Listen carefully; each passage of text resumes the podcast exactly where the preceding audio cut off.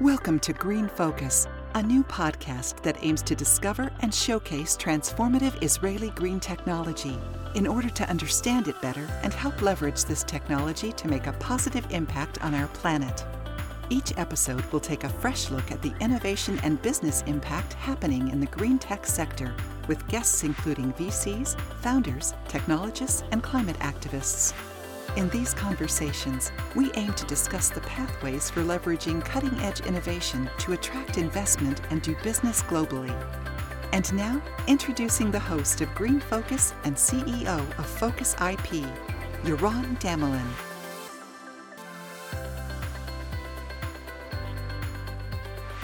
I want to welcome you to another episode of the Green Focus podcast, hosted by me, Yaron Damelin. I'm C E O of Focus I P, an I P management consultancy based in Israel. And the aim of this podcast is to discover and show, showcase transformative Israeli green technology and help advance the ecosystem to make a serious impact globally. Okay, now today's guest is Ariel Averbuch. He's an angel investor and a patent attorney, one of ours. Okay, now besides being an angel investor and patent attorney, Ariel's an attorney at law, a pharmacist, an entrepreneur, a business consultant, and an author. So his one book is A Patent in the Palm of Your Hand. And he also heads an institute in Israel called Profit First Israel. Okay.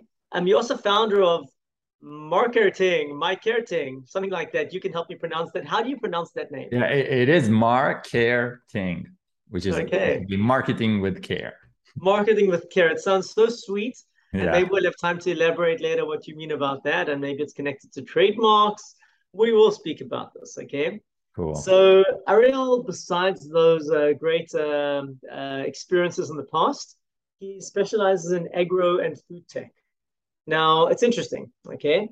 Because I've known Ariel for probably fifteen years or so. We we worked together at a certain time uh, many years back. Um, I think we had a, um, yeah? cool time working together back then. And then we took a long break, haven't seen or spoken to each other for a long time. And uh, we reconnected recently. And I realized that we are possibly um, like, you know, kind of sharing a vision to some degree. We're both seeing, um, we're both working with technology, we're working with I P. And we're trying to work with these two hand in hand to promote progress. And not only progress, substantial progress and impact, but we're both doing it in the green-related sphere. We both want to make an impact on the earth, on the world. We want to feed the people better, and we want to protect their earth better and give our grandchildren a much nicer planet. On this juncture, I just want to introduce something new, is that I recently became a grandparent. Uh, so on last week, I became a grandparent of a great, beautiful little grandchild.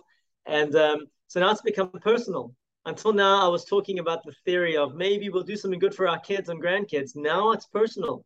Okay, I've got skin in the game. So on that note, uh, we're going to go forward. We're going to charge forward and understand. I want to I want to try and explore, Ariel, together with you today, um, you know, because we're in a similar space to some degree, um, your vision, okay, like your narrative of as well, where you're seeing this kind of a climate crisis, this uh, earth moving towards net zero process and making all the mistakes on the way and the technology challenges to get there. Um, I know that you've chosen, as I have, to go and kind of give services to this uh, field and to this space. And I want to understand what led you to start, um, you know, trying to make that difference by going into that space and by wanting to make your impact on that space. So I'll start off with one or two simple questions and then we'll get more uh, hectic. But uh, when did you get first interested in the green climate tech space? Well, first of all, congratulations, Yaron. Um, Thank you. Grandpa, you know, I can't, I can't imagine how you, energetic young Yaron, ha- already is a grandpa. But you know, um, for me, I always felt a sense of of concern regarding the future. But only in the past few years, I've actually felt a sense of urgency. Something needs to be done. And, you know, I think every individual who cares thinks about, like, what can I do? Okay, so I'll recycle. I'll, you know, I'm not going to use plastic bags or whatever. But technically, I always thought that I can do more. So my focus on green technologies, on food tech, on agro has been growing with along the years with, with more and more clients coming um, you know, from that field. But I honestly believe that we have no time to waste in that sense. So when I say green energy, green uh, green focus, as you call it, which is, I think, is it's a wonderful name.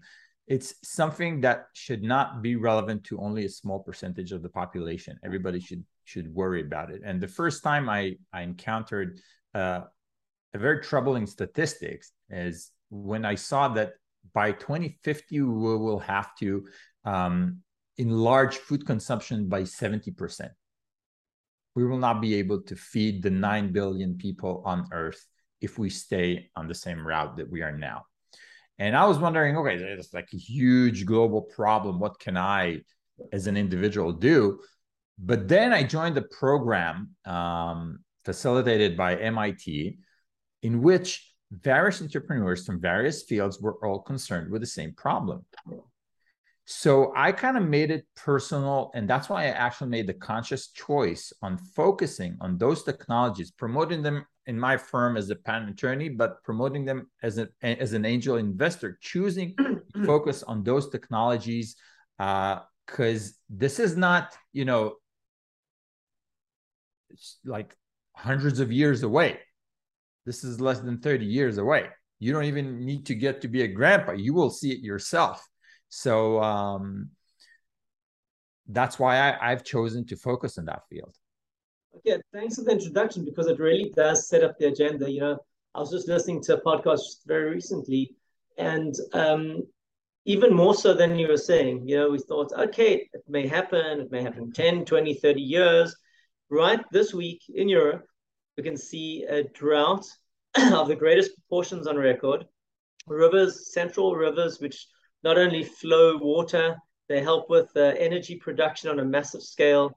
And uh, and the, the Euro European continent at the moment are suffering from a major drought and major food shortages without the Russian uh, invasion of, of Ukraine being even on, besides that. Um, we're seeing quite something quite dramatic happening around us, okay?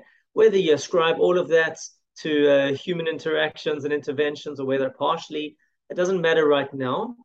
But there's massive stuff happening, and it's happening much sooner than we even thought, okay? So now, um, taking that uh, from the generic towards, in a sense, the food tech, okay?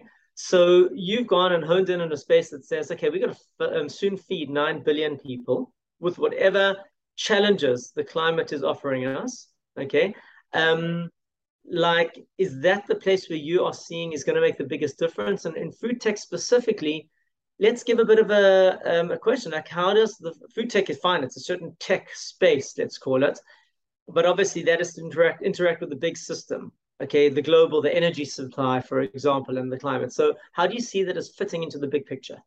So first of all, I have to tell you that I think most of the people realize that we have a problem, but it's still not affecting your fridge. You know, you still have everything you need on a daily basis, even in Europe, even the fact that, you know, they're, they, they had like, I don't know, one hundred degrees lately, and they're, they're melting there. People are still feeling that this problem is far away. And for me, food tech and agro tech are something which uh, foresees the future. So for example, let's talk about a specific technology, which I found very interesting, which is now being researched all over the world. In, I think it's a combination of agro tech and food tech, and it's the insect uh, field, the insect technology. Well, you know, humans are, are looking for other sources of protein for, for a while now, uh, but the insects have been some sort of a neglected field in the sense of what can we do with them on a large scale, right?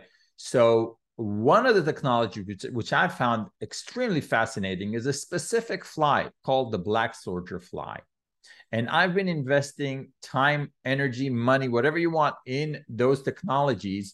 Uh, and I've seen governments also being becoming aware of this technology. So what this fly does, just like briefly, uh, the fly doesn't do anything, basically. It's not a pest. It doesn't even eat.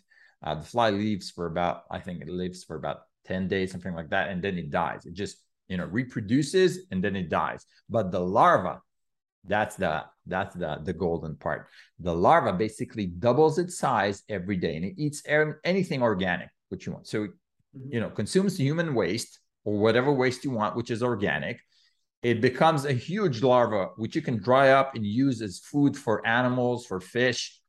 The secretions of the larva throughout its growth period become, it's called the frass, it becomes a fertilizer. So this amazing fly could be the source for us as humans for alternative proteins, uh, for feeding animals and, you know, freeing up more food for us humans, uh, like corn and stuff, which we kind of compete with uh, yeah. with animals on. Um, and that's only like uh, on a, like as a nutshell, a, a specific technology that I think will play a huge role in the next few years uh, in terms of investments, in terms of technologies, of patents, of of and that's only one insect. I recently visited a startup here in Israel dealing with this fly, and the C E O said something amazing. He said, you know, on planet Earth, we have about six million insect species, but we are only using two of them, the silkworm and the honeybee, as humans. And I found that fascinating. So I think, um, I think we have a lot to explore, but I think we're on the verge of coming up with something. Uh, and that was just one insect, right? The B S F. So, so that is the thing that that's amazing. And I love that story. Okay. Um, because there's this kind of also competing side, uh, a conf- conflict inside of me. On the one hand, we have to do really hard work, all of us as individuals, as societies, to improve our behaviors, our behaviors. And we need to do that. And I'm not running away from that at all. But then there's the whole technology angle. And technology, uh, you know, we kind of, we both of us, we're working on the threshold of new technologies. Now they always, often they take longer than you think, and often they fail more than you think, but there's fantastic promise out there, okay? And that is, I think, what we're both uh, seeing and feeling. So with the concern and with the sudden like panic of sorts of, wow, this thing's coming fast and furious, we maybe both share a certain optimism that we're gonna hunt down, we're gonna mine, we're going to hunt for that new tech, because that tech is going to make massive impact. Not that tech solves all our problems. We've been there before. We've done that. And every tech has also got a consequence. But there's major room for optimism as well. And that's what we are here to, in a sense, uh, discover. Okay. True. True. So, so on that thing, I'm going to start off now asking you, besides your angle in terms of the, the agri-tech and the stuff, you as a as an angel investor, right? You're looking to invest in startups. What is the secret sauce that you actually hone in on and look for when you consider investing in projects? Uh, the people, definitely the people. It's like eighty percent the people, twenty percent the technology, as, as weird as it might sound, because everybody talks about the technology. I even spoke about it right now, right? The B S F technology, exactly. But it's the people who actually make it a success or a failure. And what specifically about the people, the people I look at is, you know, their devotion, their expertise, their experience in the field.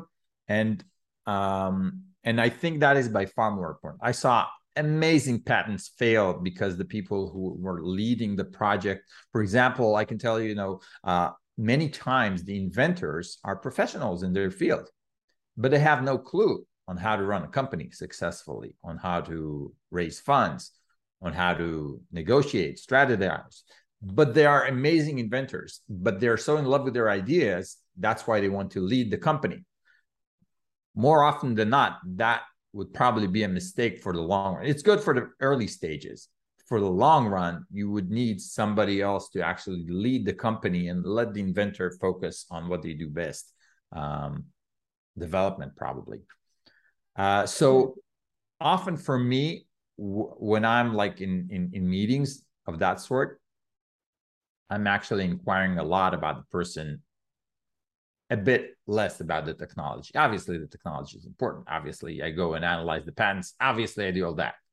But that's that always looks great, you know? Always inventor, investor pitches always sound promising. Everything sounds promising. Nobody comes and says, ah, my technology is like that. Everybody says it's amazing. It's the next best thing. But that's uh, that's the thing that I look at, the people. Because we can kind of simplify that formula and say the Pareto principle of investing, according to Ariel, is eighty twenty. eighty on the people, twenty on the technology. Um, but uh, I'm kind of um, embalmed with confidence because yeah, you do technology, you understand technology, you're not anti and avoiding technology, but you're giving the human dimension a great proportion of your energy, which is fantastic, okay? Now, we are currently as well um, kind of witnessing in this in this major trend towards, uh, you know, kind of uh, net zero two thousand fifty, suddenly wars appear and suddenly coal mines are reopened and all these things you didn't expect, right? Um, along with that, we see a global recession. We see, I don't know, we're just seeing, as they say in, in, in Israel, balagan, okay, craziness, whatever, mess up, whatever, noisiness. Now, how do you see the, the green tech sector placed to handle this possible meltdown? Um, the money invested already in it, is it, is it there or is it still in potential? You know, are we seeing that this thing could dry up and all this energy we're seeing invested into the green space may not really be here when we need it? No, I, I honestly think that it will be here. I, I think that people are realizing this is not a luxury. You know, money has to be invested. And, you know, even though we see a, a big recession, it's, you know, it looks like it's only in its early stages. Um, it is not something that is surprising, not for me at least. If you look at trends throughout human history, you know, it's coming and going. There's no way around it. But the green technology, as we started, you know, saying in the beginning of our conversation, is not something that is a nice to have.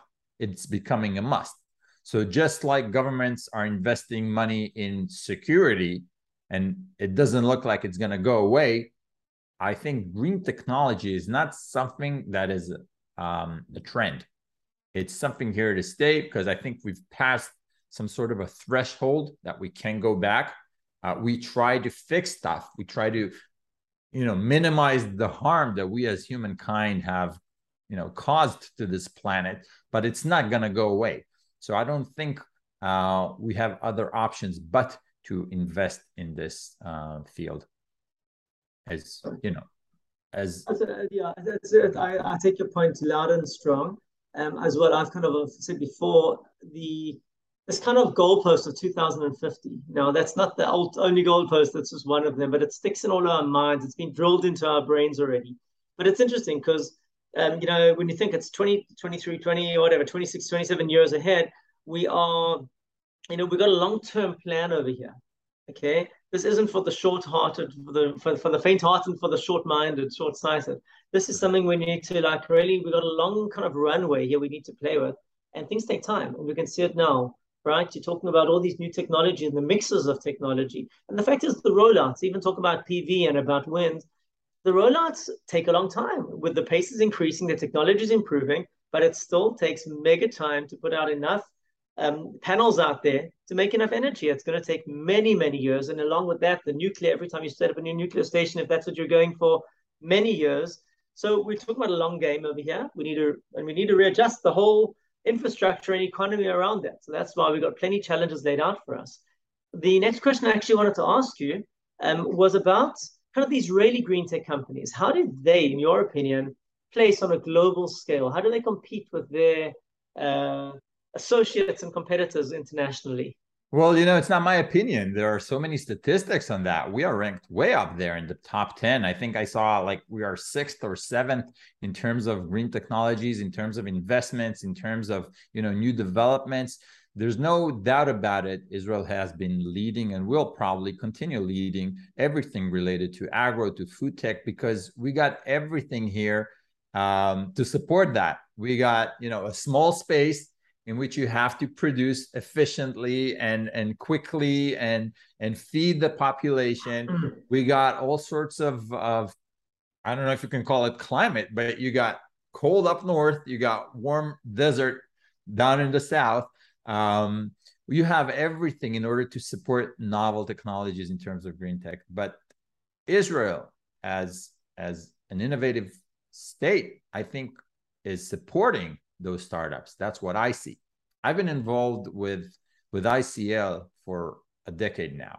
I've been uh, I've been the patent attorney for uh, for many of their patents, and they have set up a hub to invest in those types of startups because I think companies, large companies, see that this is not a fade. This is not something that will go away. So specifically looking for Israeli technologies, focusing on green tech, is something that has become a major part of the portfolio for a reason. So I don't think it's just a matter of my opinion. I chose this field because I felt a sense of urgency, but also I see that this is not going to fade away. This is only going to grow. But I think other big companies also see that as well and will invest a lot of money, and the government as well. It's, it's amazing. Adding to that, you know, there's that old statement, I don't know where it comes from, but I think it's uh, necessity is the mother of innovation, something like that. And it's interesting because here we are, this little like desert uh, uh, spot in the Middle East, um, with so many challenges. And it just simply drove us to a situation for over the last seven years that we have had to innovate to survive, okay? Now, um, back to the water example. So Europe was just water rich. Why do they need to think about storing water and recycling water and looking after water and desalinating water? It wasn't on the agenda. And yet we have had that on the agenda, having a water carrier to transfer water for since the beginning of the state, okay, since forty-eight. Now, that's crazy because we kind of like, not that we chose this pathway, but we've had to preempt something which now exists in many, many places. You know, the, the Changxi, the river, the greatest, the fourth, third greatest river in Europe or in the world, I think actually, um, is just is drying up in large sections in China now. This is crazy. And not in the effects, uh, the effects of uh, on agriculture, on economy and everything else, it's insane. So in a sense, we've been there, we've done a lot of stuff because we just needed to do it, okay? Added to that, I'll share another optimism, and it's something you hinted at before, or I'm not sure, but, you know, Israel's startup culture is um, amazing and energetic. Along with that comes the greatest um, rate of failure of startups in the world, which I think is part of the parcel. But as you said then before, the fact that you're focused on people, those failures can easily get translated into future successes. True. So um, I don't see that as a failure. That's a policy. Go out there and innovate. And uh, deal with the consequences. And uh, that's, that's actually, why that's actually one of my questions when I actually interview entrepreneurs before investing is tell me about things that did not succeed as well as you wanted them to. I did. I do not define them as failure like you don't, but this is basically what it, you know, thrives to. I want to hear about the stuff that did not work out. Why? What? What was the gap? That will tell you a lot about the future success of, of that specific entrepreneur. Yeah. Okay. Well, there's a lot of that around. So, uh, so yeah. Good for you. Okay. Now, talking about um, green tech, transformative technologies, do you have any feeling, intuition about what's the next big thing we're going to see coming out of Israel in the sector? Well, uh, I'm just going to revert back to my uh, previous example of the B S F, just because I truly believe in that. You know, there are a lot of stuff. Um, I have some clients dealing with um, with alternative proteins, some clients dealing with um, with different milk sources, creating milk from other sources. But the B S F, the the reason I I believe in that so strongly, and you hear me like preaching about it for some reason, it sounds like I'm like uh, totally preaching about B S F, is because I think it solves various problems simultaneously. And the reason I like it is because you mentioned briefly that I brought to Israel that specific method for financial management called Profit First. And I do believe that if you want a specific technology to truly succeed, you will have to find some sort of financial model which will not only make it easy, it will make it drastically easier for people to see the financial benefits of this. And so many good technologies fail, not because they're bad, but because, you know, it's not totally worth it to other people to switch whatever they're doing now in order to save the planet and save just a few more cents. No, it has to be save, save a lot. And that B S F technology, uh, it has super financial models. It's not just smart, super smart financial models, which make it very lucrative. And that's why I believe in it, because I think it will succeed because so many people involved in it will make a lot of money whilst creating a better future. Just Ariel, maybe just elaborate a little bit on the B S F technology, the definitions there, so the listeners can uh, grab it without doing further research. All right. So uh, yeah, I'm sorry I didn't do it there. So basically, as I, I briefly spoke about the fly and the larva. So the larva eats whatever organic organic waste you give to it, it grows, becomes uh, a huge larva, and then you can use it, dry it up, and use it as animal feed. So you basically can sell it. You let it eat your waste, and then that waste becomes valuable in terms of, of monetary value. And, and you're also processing waste, basically. You're getting rid of stuff you don't yeah, want. Yeah, you're getting rid of stuff. You can use it for whatever animal manure. You can use it for plant sewage. You can use it for whatever you want, because they basically eat everything. Uh, for example, one example, it doesn't have to be gross, right? It, one example is that farmers get rid, on average, of thirty percent of their yield of their crops. thirty percent goes to waste for various reasons. Some of the reasons is, but, is because the vegetables don't look perfect. And the consumers today have to have their yeah. perfect yeah. tomato. So about thirty percent goes to waste. All right, the thirty percent you invested labor, water, everything. That thirty percent, if it's eaten by that larva, and that larva can be sold further and worth is worth money for the farmer, you basically drop down the carbon emission, because that vegetable or fruit rotting in the ground causes carbon emission. You get rid of that. You help the farmer make a lot of money in the process. As I mentioned, the, the secretions of the larva is fertilizer. It's like, that's amazing. So everybody benefits from it, but there are so many smart financial models behind it, because it's worth money, that that's why I believe it will succeed. Okay, so I'm gonna, I mean, I could just keep on speaking to you about all these examples for a long time. I'm trying to keep the podcast to a reasonable length. And so I want to move on to now a couple of other challenging questions, which one of them, for example, is like getting into the I P side of things, right? Um, we both do I P. And I'm asking you in particular how I P relates to what we call these days the circular economy, okay?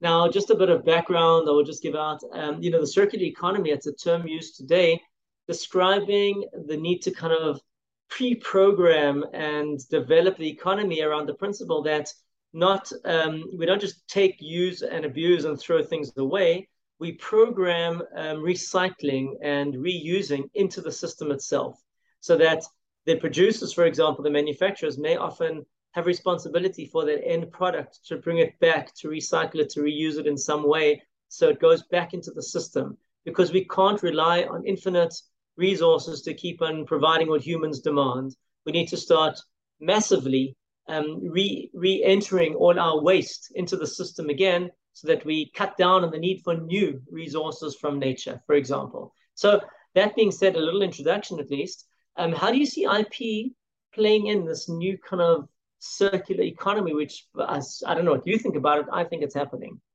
I, I totally think it's happening, and I can actually see it, you know, happening, because I think companies are realizing that they're, you know, inventing something or having something in the pipeline to, to promote the company. That's one thing. But when you actually think of a circular economy, and when you actually invest in it, that becomes a different thing. And, you know, I P is a major Is, is like a major thing in most serious companies' strategy to, to promote themselves. So I see I P playing a role in that, because I P is the driving force behind innovation. It creates the platform for companies to innovate. If there was no I P protection, they would think twice whether it's worth it. It actually comes back to my previous idea of financial models. If there's no financial drive behind it, you know, you can only do so much volunteer work. You can only, you know, help out the uh, community so much, as a company I'm talking about, you know, as, as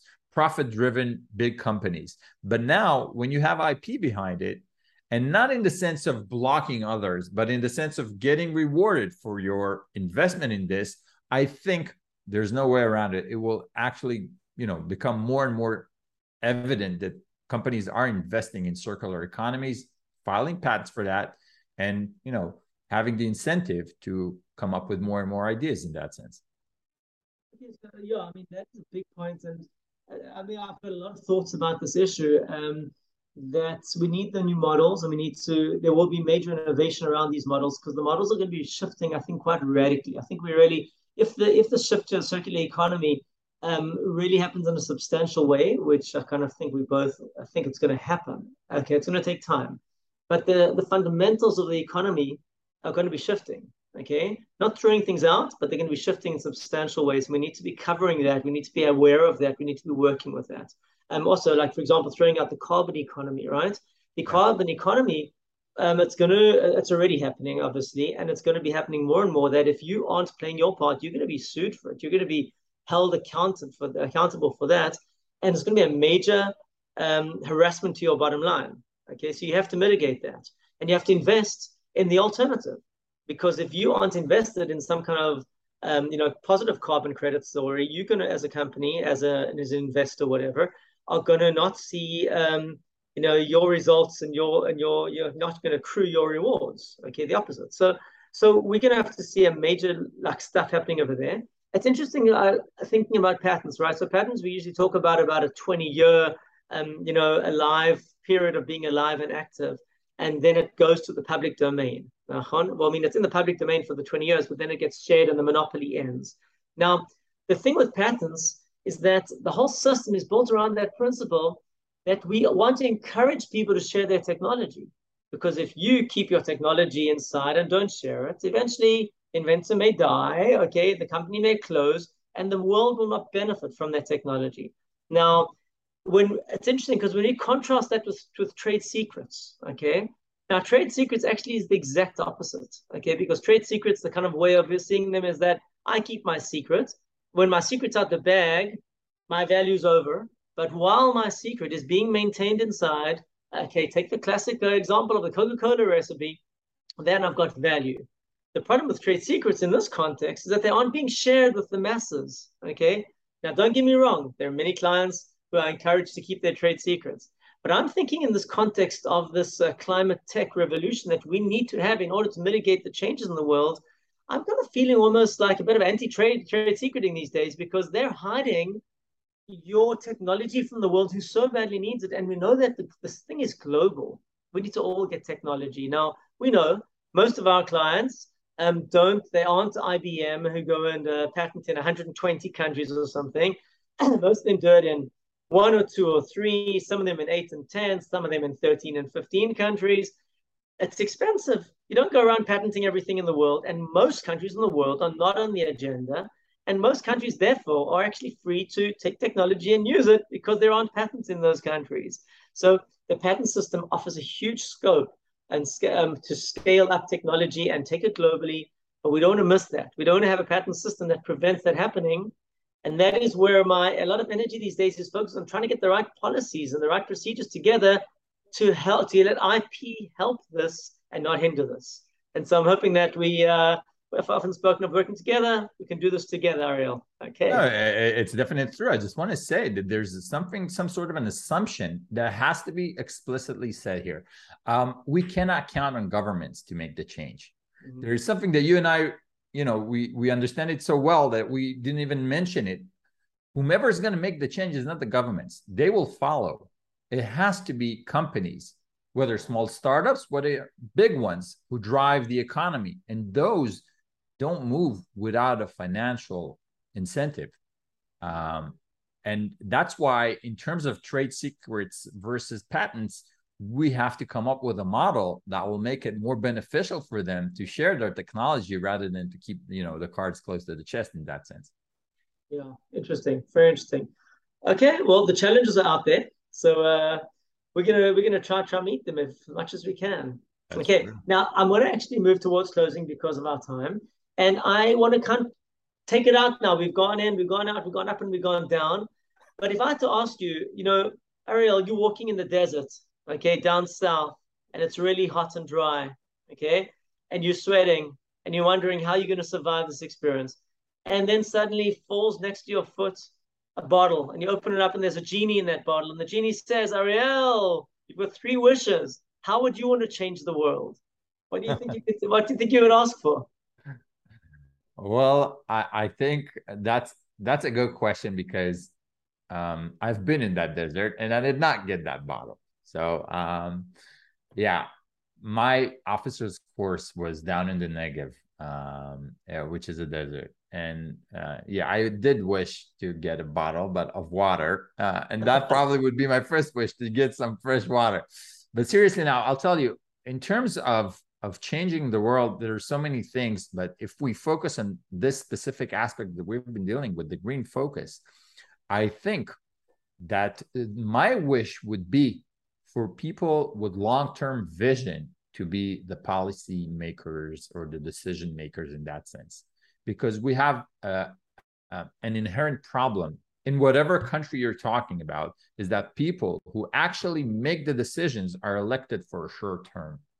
And the problems that we've been dealing with are a result of a long-term, I'd call it non-thinking, right? We saw it coming up, but nobody cared enough to actually invest money in, in, in solving it or preventing it or whatever. So now we're kind of trying to, to fix the situation. But for me, I think the change would come if people with long-term vision would make would be able to make decisions, because you know on the on the other hand, you know I I can't I can't blame them, because they are elected for a short term. Everybody's expecting to see yeah. the results, and if you can only you, you have one pie, you're going to divide it somehow. How much are you going to give to long-term solutions if you need to show short-term results, right? So we have an inherent problem in the way humankind has built the governmental system, which kind of makes sense, because you don't want a tyrant for fifty years. But on the other hand, everybody who's elected for four years, even if it's over and over again, it's the same type of thinking. Uh, and since we're focusing on green stuff, I think this is one of the wishes that I would actually make the genie solve how to do it properly. But, uh, you know, long-term solutions cannot come only from short-term thinking. Okay, wow. You've thrown out a big challenge, because that one needs a genie in a half, because uh, I think we're all seeing around us, you know, in Israel, we've got an election season arriving again. Yes. Um, not only, as you said, it's short-term, but in some places it's really short-term. That's a few months at a time. So somehow our environmental ministries, for example, which also are politically driven, but they are ministries which should survive different governments, and there should be a lot of professionals there who are thinking long-term, who could be driving agendas and have the politicians come in and go out and not really get in the way, okay? Um, because as you said, it's really challenging. We've got long-term interests we all want to meet. And as we see now, the crisis in Europe, for example, with the war, um, you know, suddenly short-term stuff happens and wars happen, and it sets us back. Um, I have got this romantic vision about humans kind of aligning themselves around the big vision, because it's a concern for all of us. And we need to almost, I've got a whole, I've got a whole thing about this. I'll come out later in another podcast about them, but um, we need to have a shared vision. Okay. And we need to encourage that, because people around, and whether we've come from backward cultures, forward cultures, more modernized, less modernized, we kind of all see that we are sharing one world. Okay. And it's not good enough to just kind of like, well, you and you and you and you and play the blame game. We need to really come to the table, all of us, even small countries like Israel, which have got quite a minor carbon footprint in the big scheme of things. But less like individuals, like me and you, we may be pushing for big transformative things to happen. But we also need to change our lifestyles to be better examples, and to make a small difference, cumulatively, we make a big difference. So I think we're at the end of that. It's been great speaking to you and catching up again. And uh, there's infinite, I think, that we could speak about, and we will continue offline. And I want to thank you for being here, for sharing your vision and your ideas uh, eloquently with the listeners. Thank you. Uh, wishing you and all of us, you know, much good luck in the future. Uh, we'll be in touch soon. And uh, is there any last message you want to give to the people before you say goodbye? Well, I first, I first want to thank you for inviting me uh, on this awesome podcast. I think it's it's a great idea, a great concept, great issue to deal with. And I want to invite every person to just think a bit about our future. And, you know, we have, as I mentioned, our fridge, but what's going to happen beyond that? What's going to happen with our kids? What's going to happen with our grandkids? You know, so let's do something. Everybody does their part, and we'll see a better future. All right, great. Good luck to the world. Thank you very much, and all the best. Have a great day. Thank you for listening to Green Focus. We hope you were inspired by the episode. Remember to subscribe wherever you get your podcasts in order to stay updated when future episodes are released.